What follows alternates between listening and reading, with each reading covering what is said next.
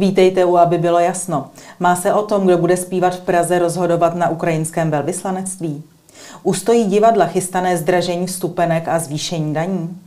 Nakolik změní uměleckou produkci umělá inteligence proti jejímuž používání stávkují hollywoodští herci a scénáristé? A potřebujeme statut umělce, který zaplatí všichni občané? I o tom bude řeč. Dnes je se mnou ve studiu jedna z nejvlivnějších osobností českého showbiznesu. Muzikálový producent, spolumajitel divadla Broadway, spolutvůrce některých úspěšných volebních kampaní ČSSD a také nositel vyznamenání medaile za zásluhy o stát v oblasti kultury, kterému udělil prezident Miloš Zeman. Pan doktor Oldřich Lichtenberg, dobrý den. Dobrý den. Pane doktore, začneme takovou horkou aktualitou. Senát schválil kandidáta prezidenta republiky na ústavního soudce pana Fremra. Nicméně objevily se okolnosti a informace o tom, jak pan Fremr jako člen KSČ soudil ještě za uplynulého režimu a pan prezident řekl, eh, že proskoumá celou kauzu a že se jí bude zabývat. Co říkáte tomu, že prezident, bývalý předseda KSČ a bývalý student na špiona bude prověřovat soudce Fremra, eh, bývalého komunistu?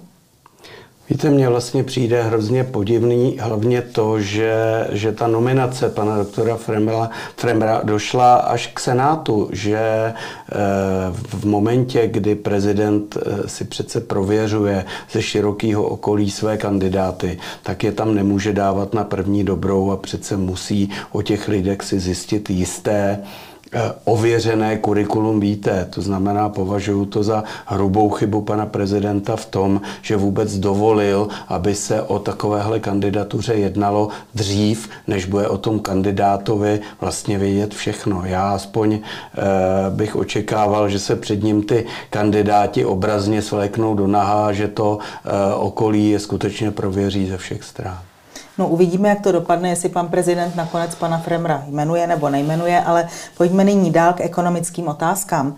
Pane Lichtenbergu, útraty občanů v maloobchodě klesají už 14. měsíc. My jsme se dívali do, do statistik a tento pokles se týká i kultury, byť není tak hluboký jako v maloobchodě. Jak vy pocitujete pokles výdajů za kulturu?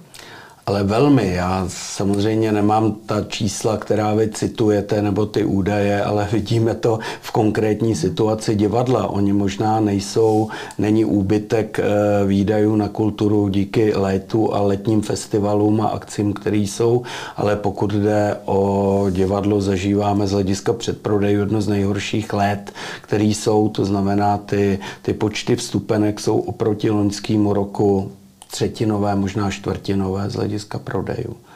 E, nyní se bude schvalovat takzvaný ozdravný balíček, ten leží v poslanecké sněmovně a někdy v září by mělo být schváleno zvýšení DPH na vstupenky, e, zvýšení daní pro, podnika, pro podnikatele, zvýšení daní pro e, OSVČ. Jak se to všechno promítne, řekněme, do vaší existence na trhu, do vaší tvorby, protože vy nejste státní, vy jste soukromé divadlo je to blbý slovo, ale zdražením. Je to prostě jednoduchý, protože v momentu, kdy, kdy všechny věci a všechny vstupy jdou nahoru, to znamená včetně odměn umělcům, v momentu, kdy, kdy ty umělci, kteří jsou OSVČ, eh, jsou nuceni prostě eh, zvednout ty poplatky kolem sebe, tak samozřejmě tlačí na nás taky tak, aby my jsme jim zvedli honoráře. Jsou nesrovnatelně vyšší náklady na energie, náklady na, na, na jakoukoliv činnost jsou spolupracujících lidí. A to DPAčko eh, je vlastně v tom špatným to lepší, protože my jsme v tom prvním návrhu balíčku byli v ty vyšší, v ty, v ty základní sazbě DPH. Teď jsme se dostali do ty sazby nižší, která je ovšem vyšší než eh, stávající, stávající DPH. To znamená v momentu, kdyby ovšem pokud jde o daň z příjmu, tam já nejsem tak uh, dalece kritik uh, vlády, protože to je daň ze zisku. To znamená, až když se vytvoří zisk, no tak v době, kdy, kdy pomáhejme státu, když máme zisk, tak pomáhejme státu. Ale bohužel těmi ostatními uh, kroky stát dělá všechno pro to, aby jsme žádný zisk neměli. Pane Lichtenbergu, vy jste dlouholetý zkušený producent. Předpokládám, že si také propočítáváte, jakým způsobem se mohou do vašeho biznesu promítnout právě ta chystaná vládní opatření. To zdražení. Pokud zdražíte vstupenky v rámci těch chystaných opatření, ustojíte to?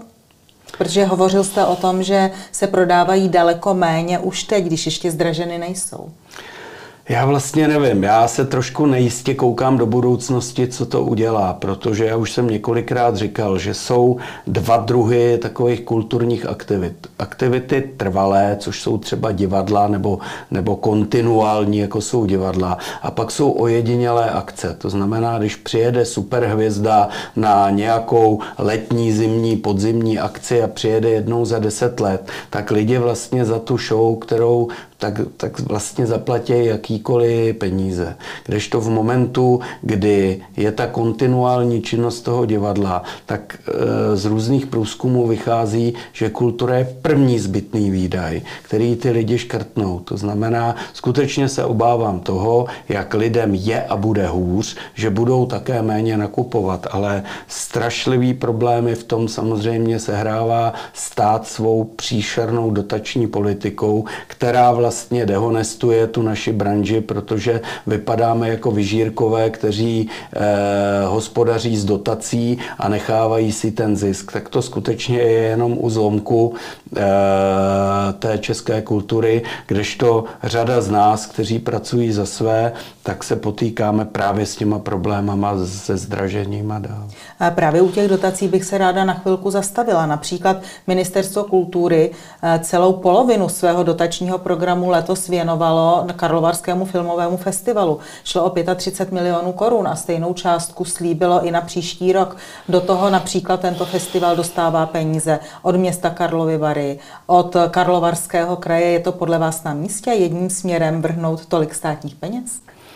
Eh, já nevím, jestli máte správný čísla, protože já pokud vím, tak na ty dotace eh, na živou kulturu nebo pořádání těchto jde, jde něco více jak miliarda korun. To znamená 35 milionů je z toho část. Zrovna Karlovarský festival mě samozřejmě nevadí z hlediska té tvorby, protože ten tým kolem eh, Jiřího Bartošky vytvořil věc, vytvořil, vlastně vykopal zpátky do života něco, kam jezdí světové hvězdy. Druhá věc je, že to je dneska přehlídka svlečených podprsenek, ožralých lidí a tak. To znamená, pokud by šlo jenom o tu filmovou tvorbu, tak já tady asi výhrady nemám, protože eh, bych našel křiklavější případy toho, kam jdou mil miliony a desítky milionů korun z podpory Ministerstva kultury, krajů, měst a obcí, tak než je Karlovarský festival. Jsem s těmi příklady, ne, pane Lichtenbergu, nechcete?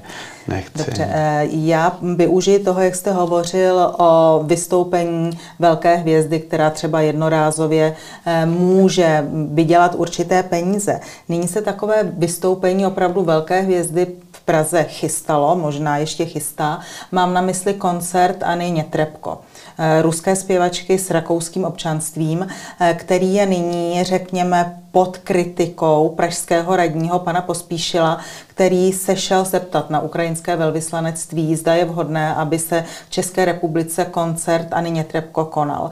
Já jenom předesílám, že paní Nětrebko odsoudila uh, invazi Ruska na Ukrajinu. Ovšem přesto dostal zamítavou odpověď a pan Pospíšil nyní pro, prosazuje to, aby koncert Ani Nětrebko, který má proběhnout na podzim a který už je téměř vyprodaný, byl zrušen. Co si o to myslíte? Je to úplně šílená věc. Já jsem e, si nemyslel, že se vrátíme do, do takhle trtivý cenzury a toho. Já vlastně mi vadí e, jako fanouška hokeje, že nevidím ruský hokejisty na mistrovství světa, protože to e, vlastně postrádá Eh, ten pro mě ten náboj bojovat proti Rusákům, který jsou jedni z nejlepších hokejistů na světě, ale tohle je prostě příšerná cenzura. Už proto, že paní Netrebko, jestli mám správný zprávy vedle e, ruského, má i rakouský ano. občanství a žije v Rakousku, platí v Rakousku daně a skutečně jsem četl její vyjádření, kdy válku odsoudila. A jestli teda chtějí po umělcích, že musí nejdřív poplivat Putina a, a, a naslibovat navrhovat mu podříznutí krkem, krku, tak myslím, že už jsme zašli daleko. To znamená, skutečně tohle mi vadí a já jsem všema deseti proto, aby tady paní Netrebko zpívala. Hmm. Zeptám se ještě na jednu věc. Nedávno demonstrovali umělci před ministerstvem kultury a demonstrovali s cílem vymoci si na státu zákonné zakotvení do zákona takzvaného statusu umělce.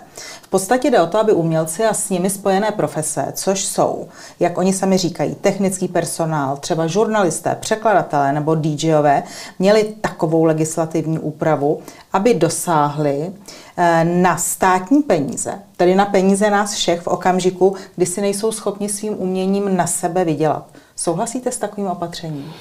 Já, když jsem to, je to několik měsíců, už dva měsíce zpátky, kdy jsem to na, zaregistroval a hned jsem napsal panu ministrovi Baxovi, že se za tyto lidi stydím, protože musím říct, že oni nahrávají tomu už dneska většinovému názoru ve veřejnosti, že umělci jsou vyžírkové, kteří pobírají státní peníze a nic za to nedělají.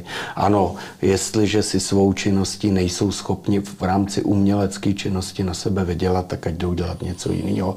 Je to prostě jednoduchý. Já mám kolem sebe spoustu umělců a neznám nikoho, kdo by z nich požadoval uh, zakotvení, zakotvení uh, nějakého speciálního postavení nemluvě o tom, aby to zakotvení mělo motivaci, že budou dostávat další peníze od státu. Ti lidé prostě v momentu, kdy jsou dobří a slavní, tak vydělávají velmi slušné peníze a nemusí nic takového chtít. Ale taky znám kolem sebe spoustu šikovných, třeba začínajících nebo prostě umělců ne s tak komerčním jménem, kteří vedle toho, že dělají divadlo, mají ještě nějakou vlastní profesi a tím si dorovnávají prostě ten životní standard. To znamená, mně to prostě přijde něco nemravného a, a e, nesprávného. Nevím, proč by se umělci měli povyšovat na jakékoliv jiné, nad jakékoliv jiné profese. Já jsem slíbila divákům ještě jedno téma a to je stávka v Hollywoodu, kde umělci a scénáristé už několik týdnů stávkují, zastavili natáčení, nepropagují své filmy. Co to znamená pro filmový průmysl? Tak já nevím, co to znamená pro, pro americký filmový průmysl, to nevím. Myslím si, že dopady pro Čechy je naprostá nula a mně to přijde prostě jako, jako bouře ve sklenici vody. Já jsem přece jenom jiná generace a, a, a mně to přijde jako science fiction od někud z jiné galaxie. Stejně jako teď jsem četl, že američani už pitvají nějaké mimozemšťany a zkoumají jejich kosmické lodě, tak mi to přijde vlastně jako podivný. Sám si totiž nedovedu nedovedu představit tvůrčí proces jinak, než to, že sedíte, tvoříte, schvalujete, neschvalujete a ne, že zmačknete knoflík a čekáte, co vám z toho vypadne. Ne, já myslím, že pořád ještě moji a ještě nějakou generaci za mnou tohle trápit nebude. No nicméně, my jsme okusili umělou inteligenci například při imitaci hlasu eh, Karla Gota v projektu Českého rozhlasu. Eh, my tady v aby, v aby bylo jasno také používáme umělou inteligenci. Ona umí generovat krátké filmy, obrázky, báječně umí načítat texty. Myslíte si, že to vůbec neovlivní umělecký průmysl? Ale je to jako každá technická pomůcka, která prostě mě pomohla, když jsem kdysi psával scénáře nebo ještě kdysi e, smlouvy, tak z psacího stroje jsem šel přes program T602 na počítač až dneska, který umí prostě ty věci e, jakoby umí mi lépe pomáhat. A já naopak už nedosahuju eh, toho, abych eh, všechny ty vymoženosti čerpal. Ale pořád si myslím, že zrovna v oblasti umění pro imitaci hlasu Karla Gota, dobře, mně to přijde zrovna neetická věc, ale spíš eticky. Ale jako pomocník ano, ale jako tvůrce si to pořád nedovedu představit. Eh, řekněte, jaký očekáváte v nejbližší době vývoj ve vaší branži? Jo, to nevím, protože si myslím, že se jako svět vůbec zřítíme do nějakých pekelných, pekelný záhuby a už proto, že se stávkuje kvůli pitomostem v Hollywoodu eh, v době, kdy jsou války, v době, kdy hrozí křesťanskému světu totální zánik, v době, kdy řešíme otázky vlastně života a smrti, to znamená eh, vůbec naší civilizace, to znamená já, já jsem velmi rozpačitý. Eh, vy jste byl kdysi politice docela blízko prostřednictvím volebních kampaní ČSSD. Já vím, že politiku sledujete, co říkáte té současné naší. Tak je mi smutno. Já jsem, bych citoval citoval vyjádření Alana Delona, že bude rád odcházet z tohohle světa, protože to už není jeho svět. A já mám pocit, že ten svět, kam jsem se dostal, já bych z něj teda ještě nerad odcházel, už taky není můj. To znamená, ta, taková ta euforie, kterou jsme všichni před 30 lety zažívali, ty svobody, ty možnosti, které jsou, tak najednou je to dneska seškrcený. Já mám pocit, že se vrací cenzura, že chybí prostě svoboda slova, že naše prostě prostě eh, jakékoliv aktivity jsou pod drobnohledem, jestli teda obecně vyhovují eh, stávajícímu směru nebo ne. No, rád z toho nejsem. Jak z toho ven? No já můžu do důchodu, mě to je jednoduchý. Já půjdu, já si vyřezávám ze dřeva, to já jsem v pohodě a, a, a dokonce nebudu žádat o předčasný důchod, počkám si na ten. Takže já, já e, z toho vím jak ven. Druhá věc je, že jsem huba nevymáchaná a co mi dá Bůh ty léta tady na tom světě, tak pořád budu svým dětem a lidem říkat, že svoboda není to, v čem žijem teď. Svoboda je to, co oni si vybudují, jak se se cítí, ale to, jak žijem, teď, svoboda není. Já vám děkuji za rozhovor. Já děkuji vám.